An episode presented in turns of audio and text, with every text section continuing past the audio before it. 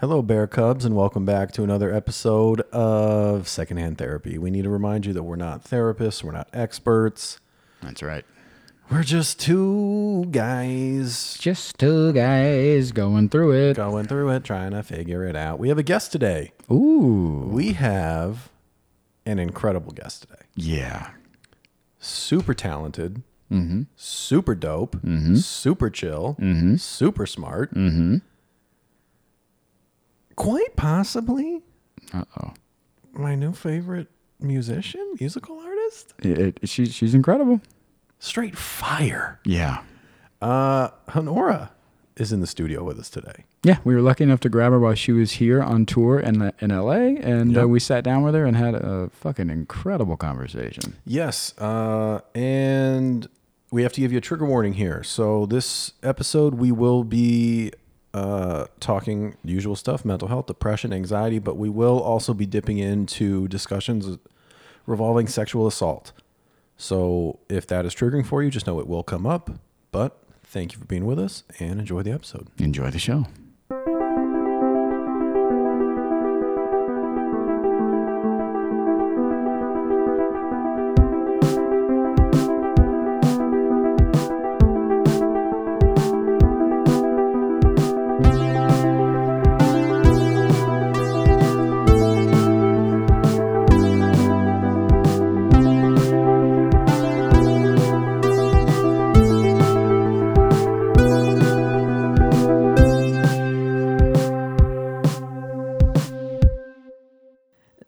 This bout has been three months, but I've done six months and year chunks over different times in my life too.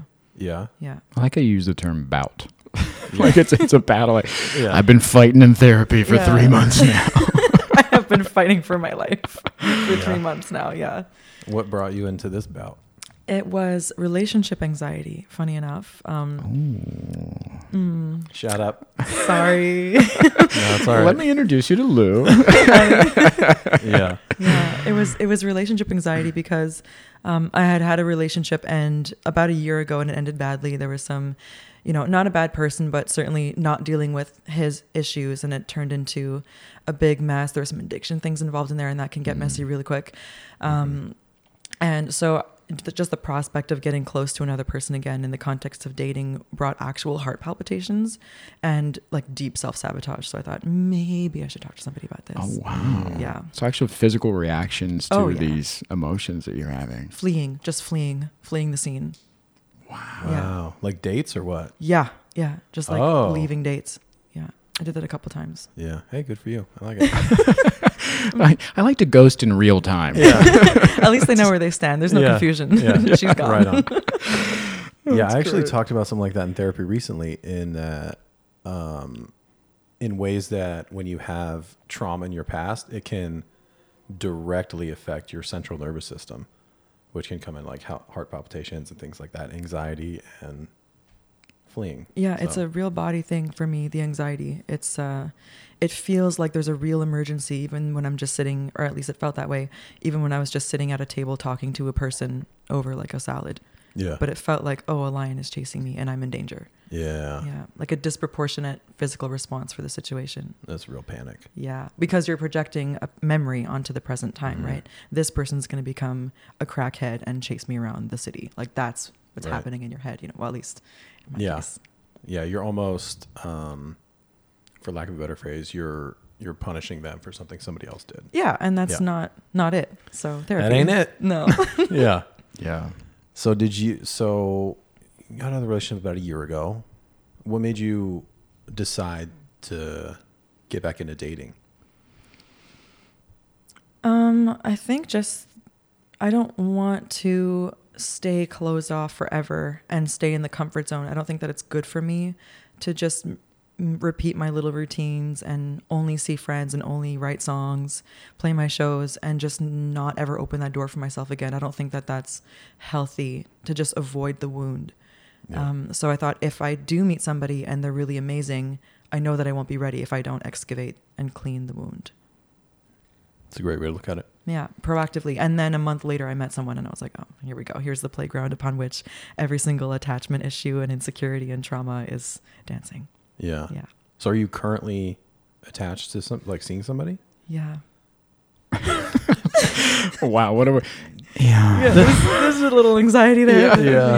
yeah. Congratulations. I'm happy for Thank you. you. Thank you. That's we'll a big step. Yeah. We'll see. I'm I'm you know one thing at a time. Yeah. Yeah. You- You- yeah. So what does that look like with? Is it? I imagine it's slow motion, right? Yes. And at the same, it's like I call it, I'm calling it ping pong. So there's one side of my head that wants to feel the security, that wants to feel that something stable is happening right away, and then there's a side of me that when feel things feel good and he's does super nice sweet things, I'm like, oh, I have to get the hell out of here. Like I got to mm. run away right now. So these the the one that wants to attach and the one that wants to flee, they're just ping ponging back and forth in my head. Yeah. Yeah. So that's when I need to take a deep breath, ground in the present, and practice the tools that I'm learning in therapy to, you know, handle it. So in in the pat in your past relationships when things feel turbulent or you feel scared, is that your reaction is to distance? No, this is a new development for me. Ooh. That's kind of why I noticed I noticed the change in myself after the last relationship ended, um, and that kind of prompted me to check it out. Yeah. Yeah. So what kind of tools did they give you in therapy? So it's a lot of somatic work, a lot of instead of suppressing it and you know cutting the pain with a joke or changing the subject, like where does All right. Hmm. I'm sorry. No, hit me. I I've never heard of that. I'm having anxiety right now. She's in my head, man. and where do you feel the anxiety in your body, Lou? All over. I feel like you see me right now. Oh, I'm so sorry. Uh, I forgive you. Go ahead. But yeah, for me, it comes up in the chest and in my neck, in my throat, Yeah. and then up to my up to my eyes, even around my eyes. So my therapist will have me tap different areas um, as something's happening, as an emotion is like fighting its way out of my body, and Mm. instead of stopping it to try to hold it together and be the boss lady that I like to think that I am, Yeah. actually sitting back in my chair and letting it release completely terrifying. just letting yourself feel what you're feeling. Letting it happen, letting so it have a, yeah, like allowing it safe passage to its natural conclusion without fighting it or trying to control it. Don't like that. Don't like that. That is unfucking comfortable. I tell you, I'm a super chill laid back dude. No, you're not. So I don't know anything about anxiety, but that Yeah. sounds uncomfortable. Dude, sitting with anxiety is the worst. I talked about that in therapy recently about uh, we kind of prefaced it on here a little bit. Like getting comfortable of not fearing your anxiety because the worst thing you can do is be scared of your anxiety. It compounds. Yeah. Like if you can just ex- like all right, I'm going to be anxious for a little bit and just accept it and it's part of life until it isn't. Super fucking hard, man. Yeah. Super fucking hard. Yeah. Yeah. How you feeling? I think you need to exhale. That's a good call. Good call. yeah. Appreciate you. Yeah. Yeah, Yeah. Lou's been doing these new exercises in his therapy. Um, he got a new therapist a few, well, I guess it's been three weeks, four weeks now, a month. Yeah, three, four, five, something like that. Yeah. Um, but she's doing something completely different than what he was used to. Yeah, more somatic stuff. Yeah. Yeah, How's that been? uncomfortable. Yeah, right? Mm-hmm.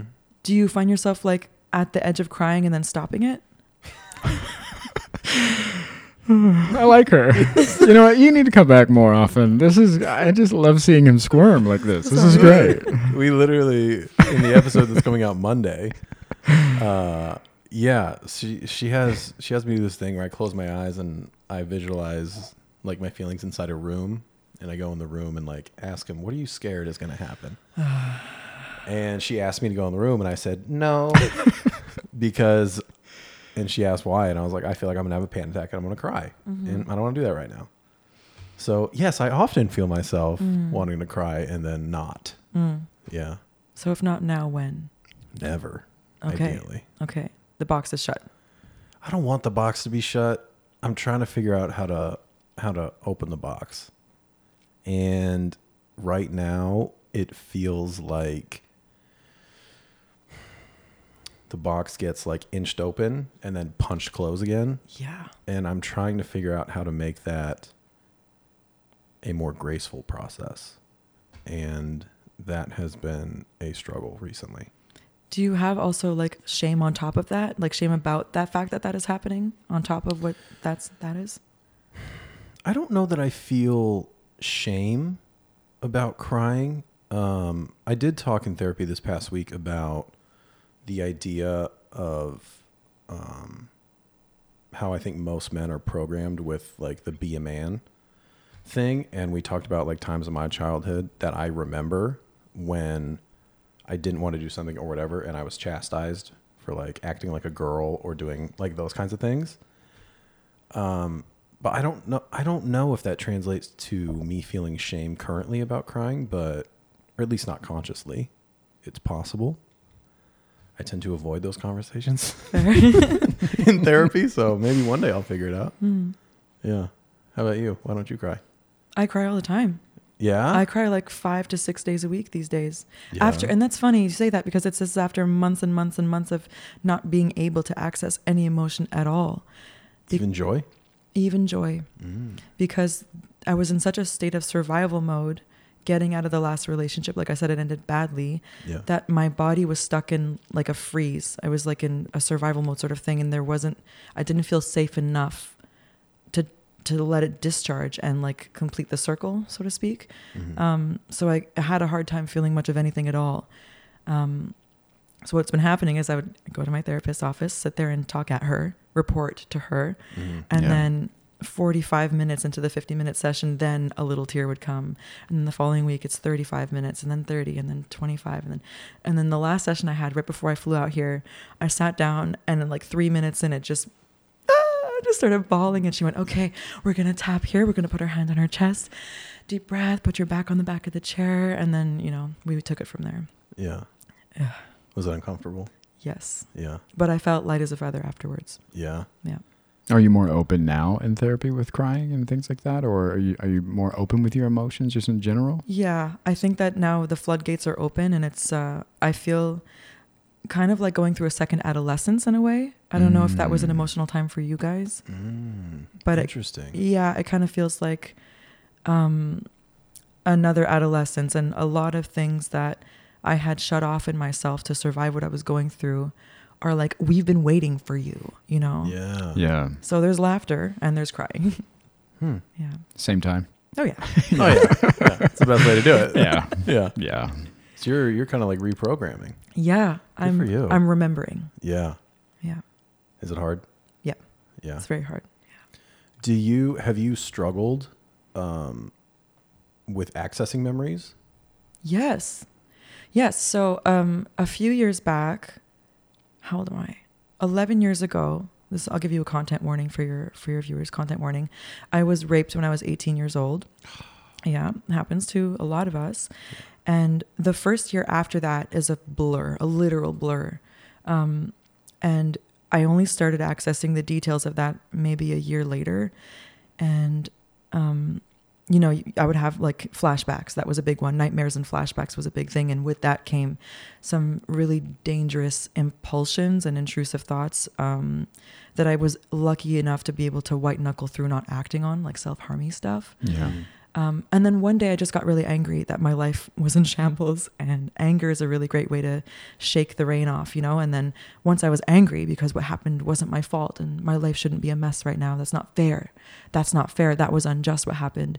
Once I hit anger, then I was able to feel the grief and the sadness and the, you know, all the other things that disappointment and violation, all the things that come with something like that. And it was a lot. So I started writing songs Mm. to kind of process and cope with that and then perform those songs. And that's when things started to really unlock for me after that major, major trauma, like major traumatic event in my life. Were you writing about those situations and those emotions, and then performing those? Yeah, I was. Yeah. And at first, I didn't have the courage to say explicitly what it was I was writing about. So Mm. it was cloaked in really obtuse metaphor. And then one day I wrote this song, and the chorus is just, It wasn't my fault. Yeah. Repeated it It wasn't my fault like just repeating that. And singing that on stage especially initially early on in my career to fellow college age people young women who were also holding a similar pain oh oh something's happening here. Like they would come up to me after the show and talk about their experiences like just Mhm. telling me what they'd gone through. And then i saw oh, okay this is affecting more than just me if i talk about this. And this was back in like Mm. 2015 2016 Yeah. before me too that's when i noticed that Yeah, I Wow. went through a similar thing with grief. With I started opening up about losing my parents on stage and going to therapy and suicidal isolation, like all, all these things. And um, uh, two things: one, doing that every night on stage is uh, it's g- good and bad. It f- feels great some nights, and other nights I remember coming off stage and just going in the green room and just bawling my eyes out. I couldn't even go and do meet and greets or anything like that. It just the emotion takes over. Totally. Um, but two, something I talk about a lot is connecting with an audience in that way and opening up about something that is so dark and you don't realize how many people are hurting or affected by that or that connection that you have with somebody after a show is uh, really eye opening. We're really not alone. Yeah, yeah. And you feel because with the things that we carry, we feel so isolated. We Yeah. feel it feels so heavy. And um, then when you start opening up about it and you find those connections, and especially in large spaces like crowds and performing and stuff like that, man, it it it gets lighter and it feels like more people are carrying it with you. Yeah, you're sharing the load. Yeah, Yeah. Yeah. yeah, that's huge. Yeah. Have you found it to be easier then moving forward, doing performing more and more? Did it get easier to express those emotions? And I think that um, after a time, I don't know if you've experienced this transmuting grief into another art form. There's freedom. There's also like a physical release of performing on a stage, and Mhm. no one takes the mic out of your hand, and that's extremely affirming and important. Um, and then something happens where enough time passes, and you perform about it enough times, and it takes on a life of its own, and it doesn't. It stops feeling as connected to the initial event or memory. it doesn't belong to you anymore Yeah. in a weird way. Yeah, now it's a song, not a memory. Now Mhm. now it's a melody and some lyrics and not the worst thing that ever happened to me. Yeah, it belongs to a lot of other people now Yeah. because they're connecting, they're relating, they're, you know, yeah, that connection is is taking. Again, it's it's getting carried by more and more people, and so it's less less yours. Exactly. It's less about re- Yeah. like reliving or trying to transform the experience and it's more about the new thing and Mhm. moving forward and not staying stuck in the past for sure. Yeah. I noticed that um, with my short film, uh, I wrote it about grief, and when it was on paper, it was like this horrifically personal thing that I didn't want anyone to read or anyone to ever see. And now it's a short film, and I watch it, and it feels so separate. Removed? Yeah, Hmm. I'm like, oh, this just happened to this character guy. I'm like that's all right. that other guy. Yeah, Yeah. yeah. It's weird when you turn your experiences into art. How yeah, you get removed from them. Is it satisfying for you?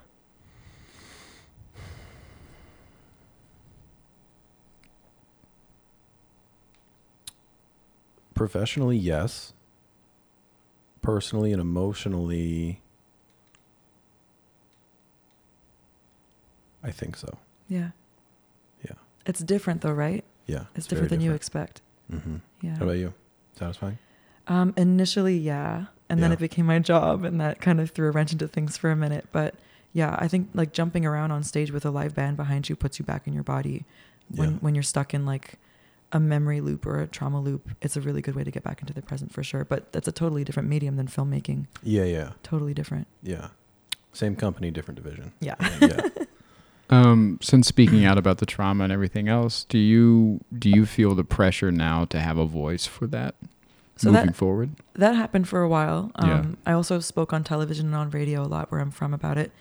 Um, and then this funny thing happened. Like it stopped having the same weight in my in my world as it did because enough time had gone by, and maybe because the truth had been spoken. There wasn't a there wasn't any any smoke and mirrors over the experience anymore. There was no more shame. Yeah. And when that went away, I stopped feeling the need to talk about it as much. And I naturally gravitated to other subjects in my in my work. So now I answer the questions I feel like answering and it comes up, but and it's good that it comes up because the problem still persists, Yeah. Yeah. but it doesn't feel like I'm ripping at a scab every time I sing the songs. Like I Mm, thought it might feel that way, but it doesn't. I want to ask you a question. Okay. Um, I don't know if this is appropriate, and I also understand that this is coming from a straight white male brain. Hit me. Do you think, because we talk about grief a lot because it's something that we share, and how it's it's never something that goes away. Yeah.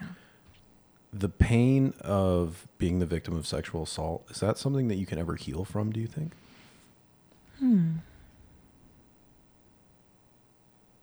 Is that something you can, as in, if is it possible? Yeah, Yeah. yeah. Yeah. What I say is that you don't ever go back. Like with grief, you don't go back to the version you were, version of yourself you were before that happened, before you felt that loss, before your heart was ripped open. But you can recover and build something new of yourself after the fact. If if the pain is allowed to discharge all the way. If you allow yourself and if your community allows you to to open that wound and, and take care of that together, then it's absolutely possible to build something new and live a fulfilling, happy life. I know that some people bear certain marks, different kinds of scars to varying degrees, but I don't think that I don't think that it's um, a death sentence spiritually. It doesn't have to be, not in my opinion. It's taken me a really long time to get to a point where I could hug a person. I hugged you when I came in. You did. Yeah, that's taken me a long time to be able to do that, but I didn't feel like running away, which is a big step for me. Most people do when they meet Lou. I'm not gonna lie to you. That's bull, dude. I'm the best. I am the best hugger of all time. I didn't give you a good one because we just met. Yeah, I was like a hello. I'm gonna. give you a good one. Can I give you a full on bear hug when you leave? Please crush my soul back into my body. I'm a great hugger. Great. Um, yeah, I think it's possible. Do you think it's possible to recover from grief? Go ahead. I'm gonna think about this. That's- yeah, that's a loaded question. I, I recover is. I like the way that you put it when you said that you're you're not going to be the version of yourself you were before, and I think that rings true with grief as well. It changes you. Trauma changes you, in in all forms. I think, and um, I think how you choose to move forward is is a big it's a big way on how you're going to recover. I don't know. I think I think it's something that you always carry with you. I think it's always going to be a part of me, and I think you choose on how big of a part that's going to play. Yeah. So, I'm going to say no. Hmm. She kind of fucked me up. Yeah. Yeah, you kind of fucked me up. Sorry. What part? the first 15 minutes really. Since we started, um, just the the thought and the idea of because I've always thought when I think about grief, um, I understand that for the rest of my life there are going to be times when I'm really sad about it Yeah. and I'm always going to feel it. But then you put you kind of framed it in a way that it's really just about how you live your life. And yeah, I can like I can still feel these things and they are going to weigh on me forever, but if I'm still able to live my life the way I want to, does that does that mean I'm healed? What is healed? Fuck if I know. that you fucked me up. Yeah, I think that's what. It's you're choosing how much energy and space you're going to give that for the rest of your life, whatever that trauma is. And without suppressing it too, and without Right. avoiding it, is the trick. Well, you got you got the wrong guy over there. I saw you take a deep breath and hold it when I said that. yeah. Captain Suppression over here. Quiet the- I'm open. Really? Sure. Come on. Come on. Come on, man. Come on. It's hard. It's hard not Yeah. to uh, suppress. Shut down. Yeah. And oh, I f- But that mechanism is there for a reason to protect you. your protectors. Yeah, Yeah. As long as they're useful. And then when they're not, then that's when that's when you that's when I dug. Yeah. That's that comes up in therapy a lot. Like in the instances when she's like, "Hey, let's go in the room," and I go, mm, "Absolutely not."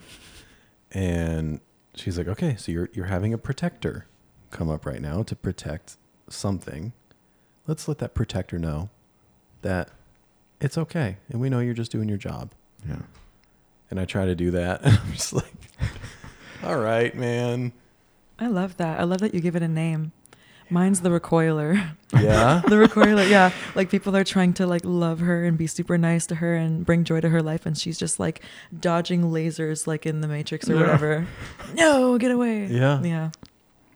I'm the protector. What do you got? Oh, you you're mostly doing talk therapy. Yeah. Hmm. Yeah. We're not getting into exercises and things Yeah. like that, which You lucky bitch. I, you know, I, I- I don't know if I want that or not. I do and I don't. Sure don't. Sometimes I hear uh, how scary the room is, and Yeah, I I'm don't like, like I don't want to go in there. But also times I'm like, well, is talking enough? Hmm. Um, doesn't feel like it. I got a thought. Nope. Buddy, I'm telling you, I can talk Yeah. about things that have happened all day long. You want me to get in the room and face them? Hmm. Well, yeah. that's a it's a different fucking thing, man. I mean, I am crying in therapy, so there is movement happening in Such a some some direction. no, it's good for you. I'm proud of you for crying. I wish I yeah, could do it. Yeah, I know. Like his guy's been giving me shit about um, I not, not- wanting to cry. Hang on, hang on, hang on, hang on, hang yes, hang on. yes, hang on. sir. Yes, sir. I have not been giving you shit. I'm sorry. Do you want to look at our Instagram clip? I would love to look at the Instagram clip. Half a million people saw you give me shit about not crying. No, uh, half a million people also said, "Oh, dude, pay this guy. He's better than your therapist."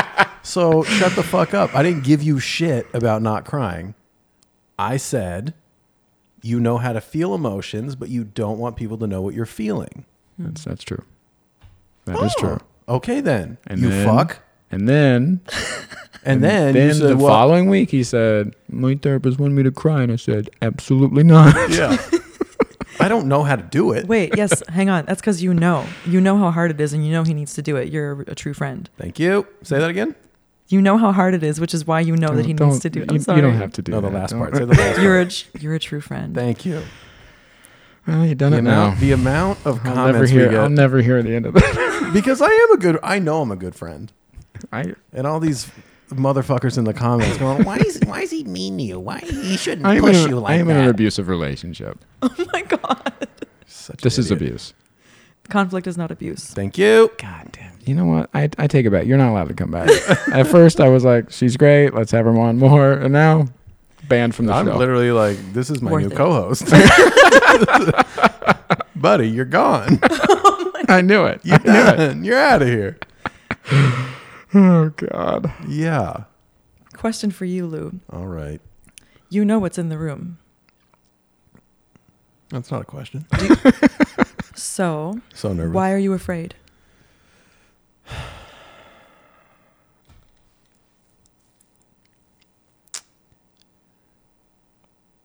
I'm afraid of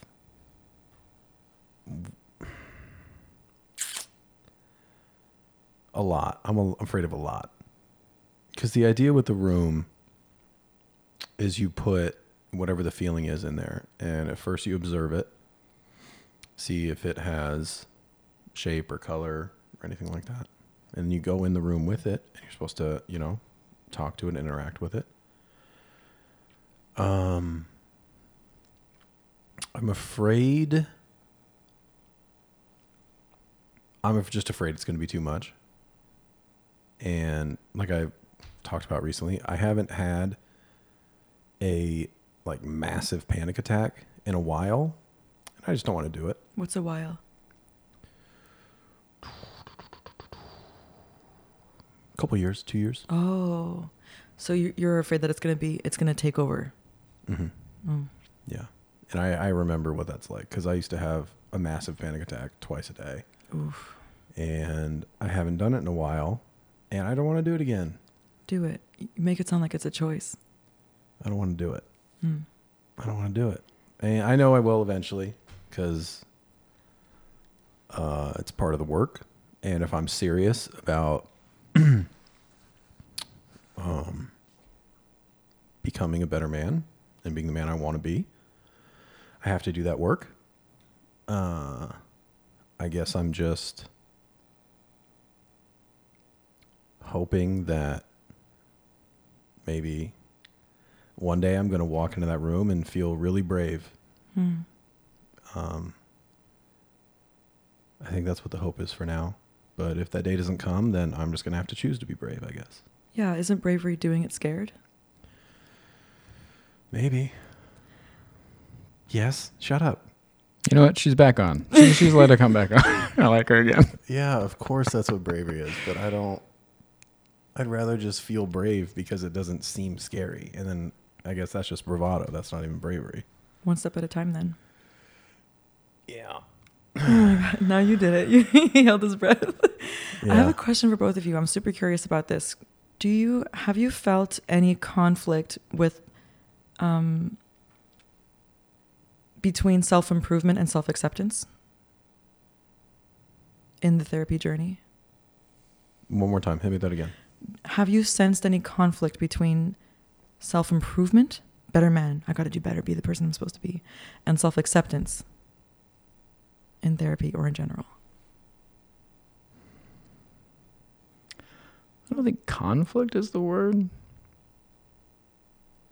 Or how do you navigate that? How do you navigate those two things?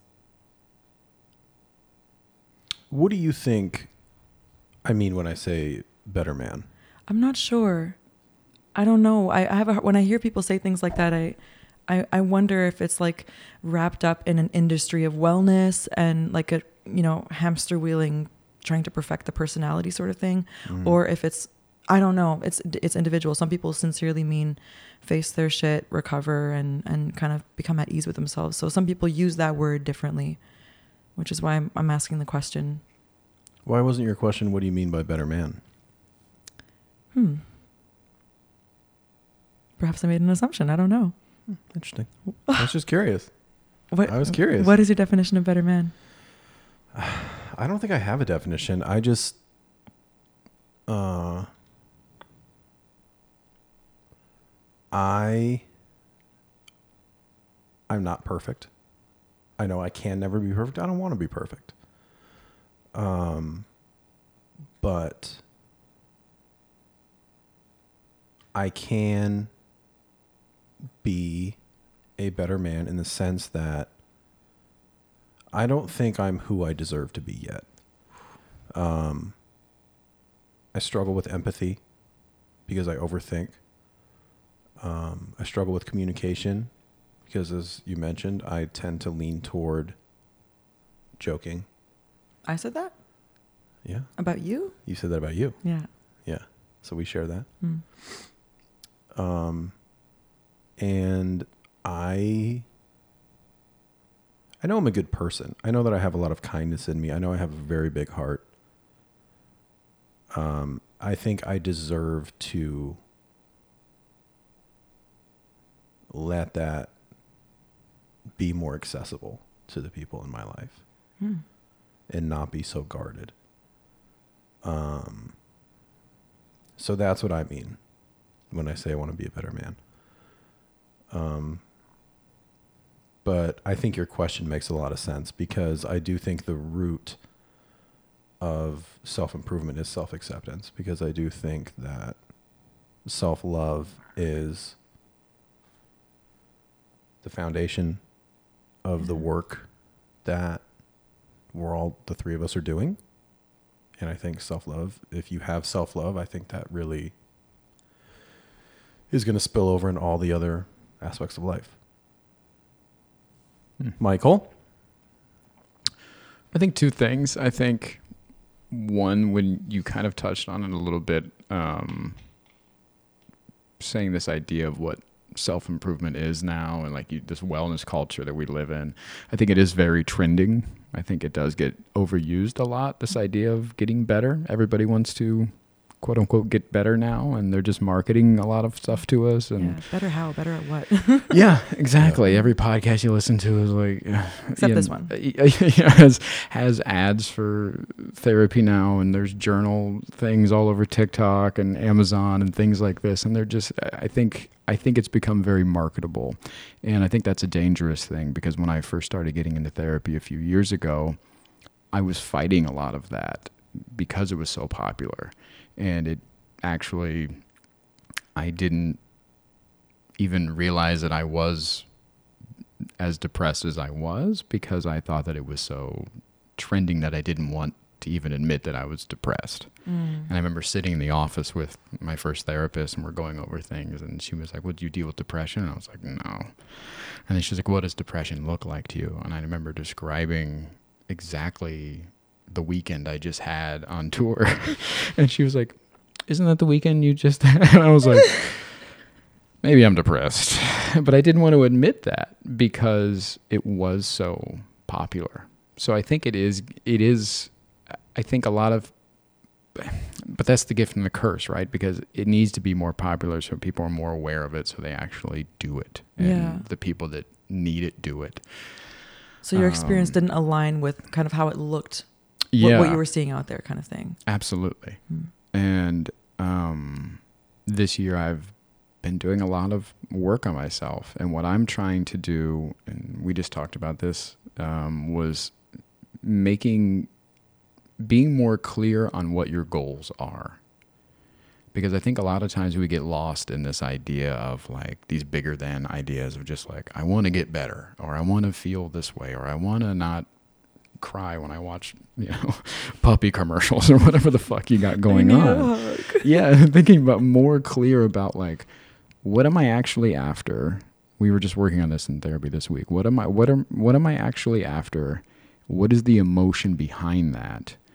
And is there a different way to get there and still uh, get that emotion or when will you be satisfied kind of thing? Because a lot of times again we miss the target because the target's just fucking big you know we're like i just want to be happy. Well what the fuck is happy? Happy is huge. Yeah. and so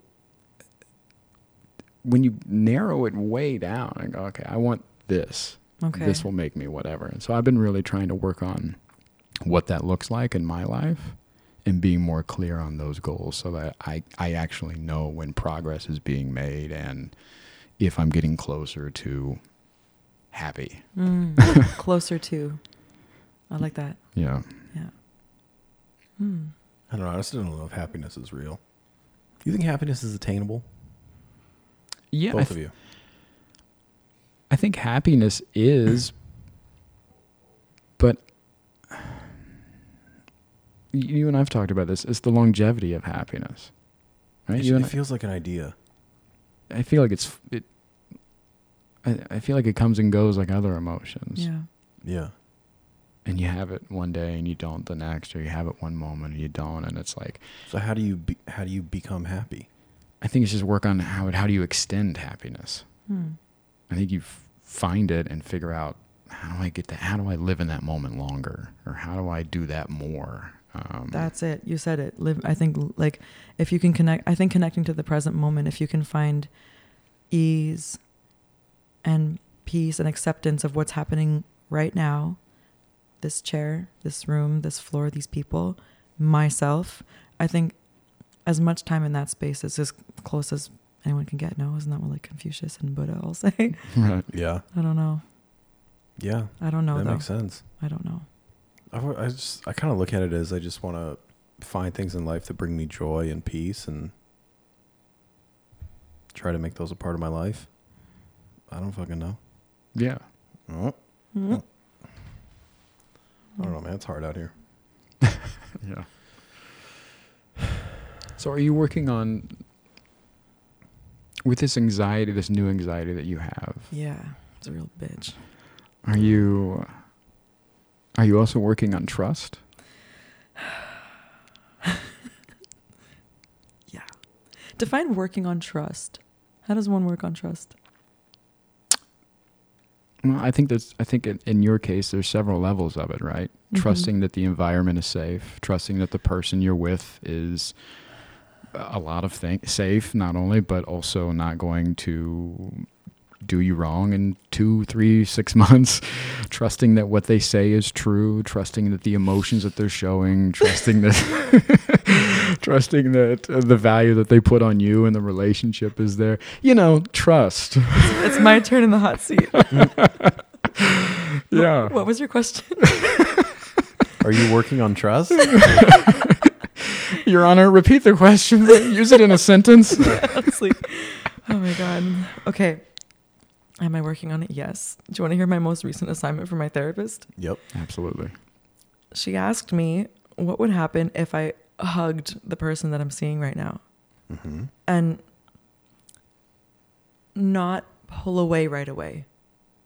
Mm. Yeah. So my my tendency has been hug and either okay, that's it. I'm good. That's that's been enough for like not even because it was enough and I've enjoyed the hug, but just because that's enough. Like no no I don't want to get any deeper into this or go limp and dissociate until the other person has finished their hug. Mm. That sounds so terrible. Good so that's what that's what you do with your partner now. okay, um, my assignment now is to hug him until I'm done because I've enjoyed the hug and it was enough, not because I'm uncomfortable because there's a nice feeling from the hug. Mm. And don't talk through it and don't make jokes while it's happening. So you can't hug and be like, "Was it good for you?" You know what I'm saying? Yeah. Like I Yeah. can't I can't do any of that. I have to just like hug and relax into the hug and trust that he's going to let Mm. me hug him until I'm done. And then he's not going to exactly th- whatever fear it is that he's going to switch or run away or whatever the thing is, you know. Did you do it? I told him that I was supposed to do it. So the question was, did you do it? No. You didn't do it. No, I'm in LA right now. He's That's a good excuse. in in Montreal. Yeah. yeah. we hu- we hugged over Skype. It was Yeah. nice. Safe distance, you Yeah. know. Yeah. I trust Skype. Ba- baby steps. Are you going to do it when you see him again? Yeah, I'll give him a hug. I'll give him a proper hug. I'll try my best. Good for you. Yeah. In What- the sorry, go on. What's your what's your baseline of trust? Do you operate Hmm. like for example, do you feel that people have to earn trust or you give trust until they lose it? Or is there a middle ground? The second one. You give trust until they lose it? Yeah, which is probably a problem. That's what I want to do. I'm the opposite. I give trust before it's earned, and then I'm devastated when I like learn that this person I met two weeks ago is like actually not my best friend. Because I want to connect so much, but I, I don't put it in the right place sometimes. That seems so much better. Are you Mhm. sure? Yeah, Okay. Because I've always operated that trust has to be earned. Well, it does. I don't does it? Cuz I feel like that's me. I could rob your place right now. Yeah. you could. Projecting.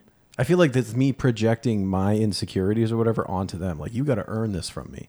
Why? Are you trustworthy? Very. Okay. But I feel like everybody's always a, I don't know. Well, you live in LA. Yeah, and I'm Italian, so. Hey, me too. Half. Hey, yeah, yeah, yeah. so yeah, I've always operated like trust has to be earned, Mhm. and I just feel like that's a bit. It's kind of a callous way to go into a relationship with a human being. Mm, and like you're you're already mistrusting them. I'm already keeping them at a distance for no reason at all, other than that's how I think I should be.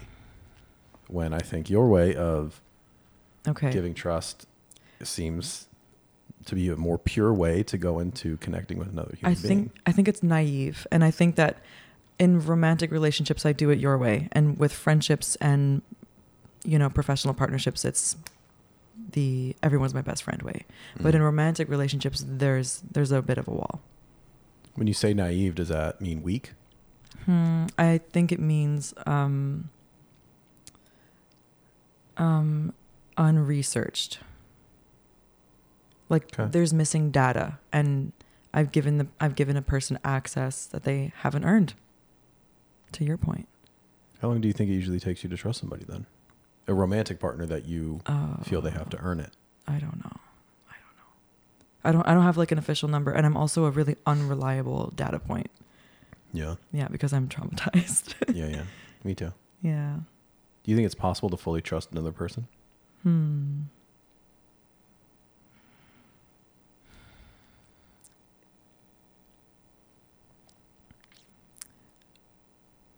I think that I will trust a romantic partner no more than I trust myself.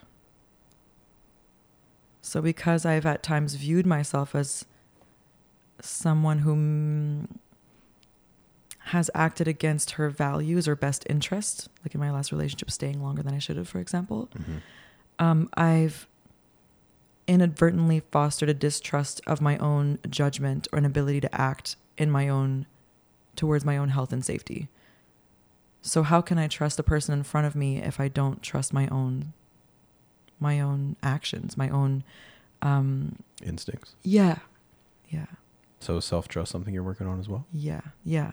That's part of the hug thing. Like when am I Mm. done with the hug? Yeah. How does that feel like for me? I guess that, and I don't want to tell you how you're feeling, but to me, it sounds. How, that doesn't sound like trust to me, the hug thing. Hmm. That sounds like almost just letting yourself be comfortable. I guess, no, that could That be too trust. though is because I don't trust that it's going to last Mm. or that the person's going to stay nice. So you're trusting your instincts of you're Yeah. pulling away at the right time. Yeah. Oh, Yeah, that's it. interesting. Yeah, it's my own instincts. Do you find that women want what they actually say they want when it comes to vulnerability in men and emotional access and those things? Or do you feel like it's all just a talk? I, I think about this a lot. I think about this a lot because in my last relationship, I was hoping for a clearer communication and openness from the person I was with. Um, and then what he brought me was like terror, like terrifying. And I, so I think that we like the idea of the closeness that would come with someone who is more emotionally open and available. Um, but we are also perhaps not always equipped for what's actually under the surface because I don't have the experience of being a man or boy and being told be a man, don't cry, all the things that you guys are so, the the programming that you get, the socialization that you get um is not it's not an experience that I have. So I think that a lot of the times we can be ill equipped Mm. I don't think that means that we should stop being honest with each other and communicating, but I think that understanding that there is a natural learning curve with any human being that has a different experience from you is like a step and at least trying to get to the point of that. Right? Con- like connecting without judgment and with curiosity Yeah. and compassion. I think It's a lot, hard. I think a lot of times too.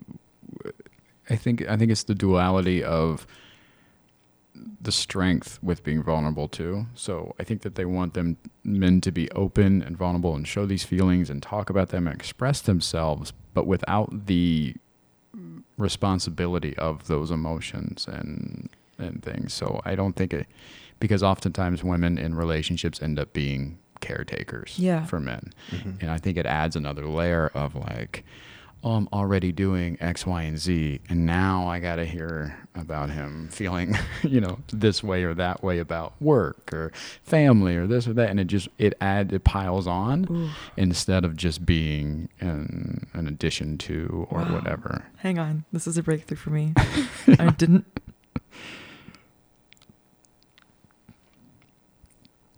Okay. Yeah, I never realized, but that is that was a part of it in my last relationship too. Yeah. Caretaker. I knew that I was a caretaker, but I didn't realize that was a factor in my lack of space. To, like I wasn't able to hold space for the emotions that were happening because I was tapped Mhm. out. Yeah. I think that we want to want that. I think that we want to want the emotional side that you're talking about, Yeah. and I think it's really hard. Yeah. Yeah. I talked about that with my last therapist. And I kind of put him on the I put him on the hot seat. I was like, Yeah. with your female clients, what you know, do they want what they say they want? Mhm. And he's like they all say they want it.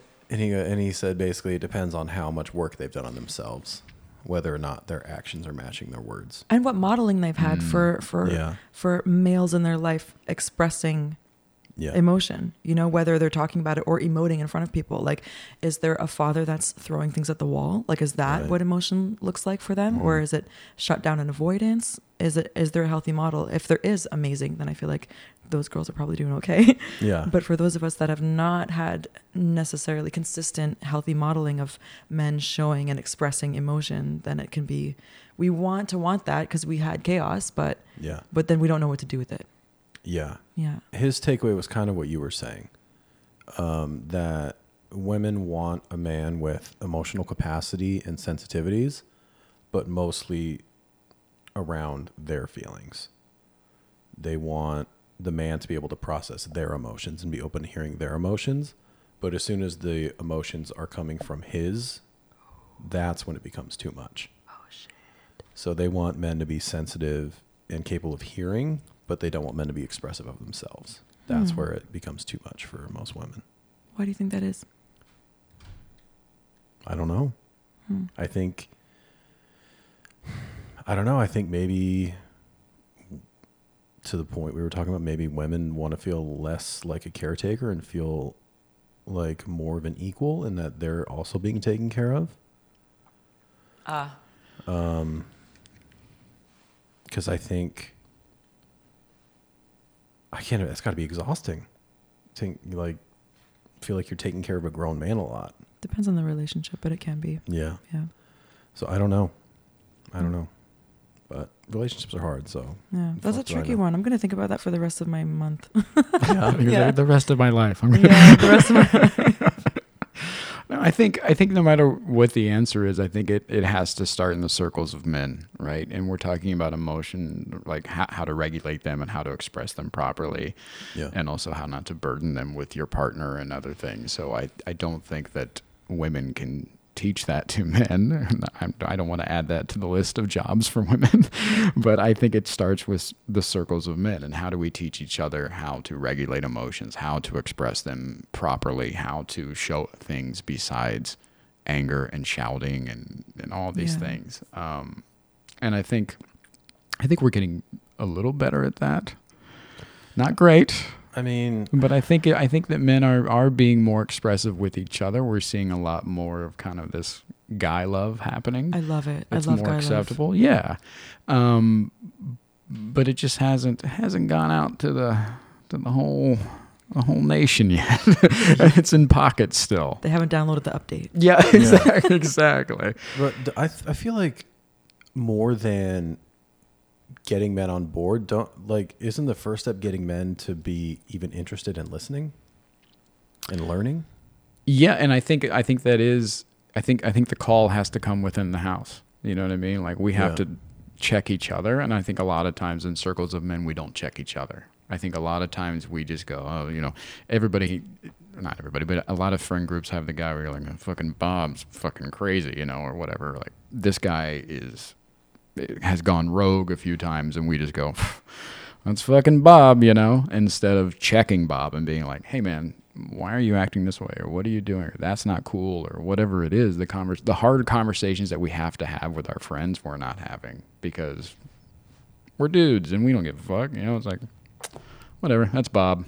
Bob's crazy, mm-hmm. and instead of checking him, and I think that's where it ha- it has to start. Is we have to start doing that in our own circles, and that will get other men interested. So you think the first move is checking Bob, not asking Bob? Hey man, have you ever do you ever have any interest in not reacting that way? Well, I was don't don't start talking while my mouth is still going, right? And we know that. Well, I 'Cause already s- know the answer, so go ahead. Go ahead. No, hit me. I'm using check as like Check in. Yeah, just not not as harsh as I think you're taking it. Uh, Lou's a very literal person, so Words uh, have meaning. So um, so yeah, so I, I'm just using check as like in any way you want to take it. So if you are, if you want to do the soft approach, or if you do want to actually like sit Bob down and be like, "Fuck you doing," either way, you're as long as there's action happening. I don't think there's any action happening a lot of times. Question for both of you. all right. Did either of you start therapy because somebody else told you that you should? Nope.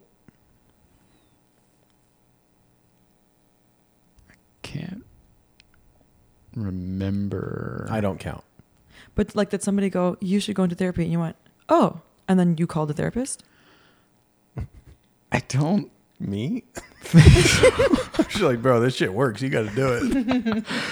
I because I've I've tried therapy a few times. My- It's been hard to get into here in Los Angeles, and it's also been hard with tour schedules and all these other things. I mean, you get that, and so it's like um, I can't. I don't know the initial start of it, but definitely in this most recent uh, bout with therapy, yeah, people are like, "Are you in therapy again? Uh, when you get into therapy?" I'm like, No. And was that the reason you was that the reason you did it? it was something that I wanted to do anyways, Okay. um, and get back into it because I did enjoy my experience the first time around when it actually when I actually got in. I had a terrible start to therapy and got moved around a lot and, and just like wasn't great. Mm. Um, and then during the pandemic, everything was shut down, and I was doing BetterHelp, And I always joke around that it was not better or help. Uh, Yeah. uh, every podcast out there has an ad at the beginning of the thing like, you should get better help. I'm like, nobody should have better Yeah, help. yeah, as soon as capitalism hit mental health, Oh, you're just like, dude, Yeah. fuck this. it is the Walmart of therapy. Oh my Uh, so I, Yeah. I- but uh, yeah, so that was like, eh, like a play, a weird placeholder. Mm. But it did get me, it got me motivated to be like, okay, I need to actually But you get in real did therapy. you did start BetterHelp because of your partner, no? uh, yes, yes. Yeah. yeah. How, how did that happen? Um, she had mentioned it to me because of I was going through a lot of identity crisis stuff during the pandemic with everything being shut down and you know again like my life has been on tour since I was 20 years old and that's all I've really known and I don't my social life really wasn't happening outside of my comedy career and so I didn't even know who I was without it. And that was a big struggle happening with me during the during the lockdown of like you know, uh, who am I without this Mm. thing that I've always been? Um, how everybody knows me. Um, So yeah, it was it was a big, big mental struggle for me. And then she told you about BetterHelp? She was just saying that I should look into Okay. getting back into therapy. She's and like, hey, doing you're sad all the time. Oh. Hey, you might jump off the balcony when I go to work. Can you? and I don't want to deal with it.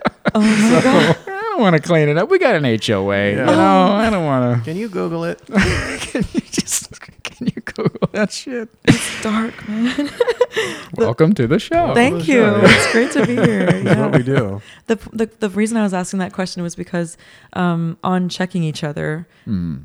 is it not true that people kind of only make that leap when they're ready to As the checker or the checky? checky? Yeah, I think you're right. That's why. That's why I was going through like. Yeah. Don't you think you need to approach it as like, hey, do you have any interest in not being this guy? Just like planting a seed. Yeah. And, like, letting go, them- Like, what the fuck are you talking about? You go, got it. yeah, I think therapy is a lot burger. like sobriety. They gotta want it. Yeah. You know, you just can't be like, you should stop drinking. They're like, what the fuck? Never. I was like, oh, All no right. problem, problem solved. Yeah. Yeah, uh, I think you're absolutely right. Hmm. Because I think otherwise, it's just going to be instantly defensive. Yeah, that's 'Cause hard because there's shame, right? Yeah, because it's taken less as a crutch and more as criticism. I think. Ouch. I've got something for you before we get out of here. What does happiness look like for you? I love this question. I love it because for me, like initially, I would have six six years ago, I would have said performing, like singing songs on stage with my band. That's it. And mm-hmm. then that became my job, and my then it became my identity, which you know about. Um, and then it was like, okay, well, the other twenty three hours of the day, what am I going to do? Yeah. Um, so when I started feeling numb on stage, then I was like, oh, okay, no, I need I need more balance in my life. I can't exist only for this one thing. And so I started like listening to music outside of my genre, going to other people's shows, going to see other types of shows, comedy, theater, making new friends, like cooking dinner for people in my home, which I would never do. Like my home has been just like a storage closet for musical instruments and merch. But like actually setting up my home in a way that I could receive guests and then making them dinner and lighting candles and you know serving other people and holding space for each other and loving each other in that way has been really really beneficial the balance having a balance of the rock star on stage and like the you know friend mom and like going for walks and, and visiting the town and just doing stuff that is not only about work has been really really beneficial for that for me because um when my identity and ego is not wrapped up in perfecting this one skill, this singer thing, Yeah. um, and I can allow myself the space to be a full human being without all of that. Mm-hmm. What a relief. Thank you.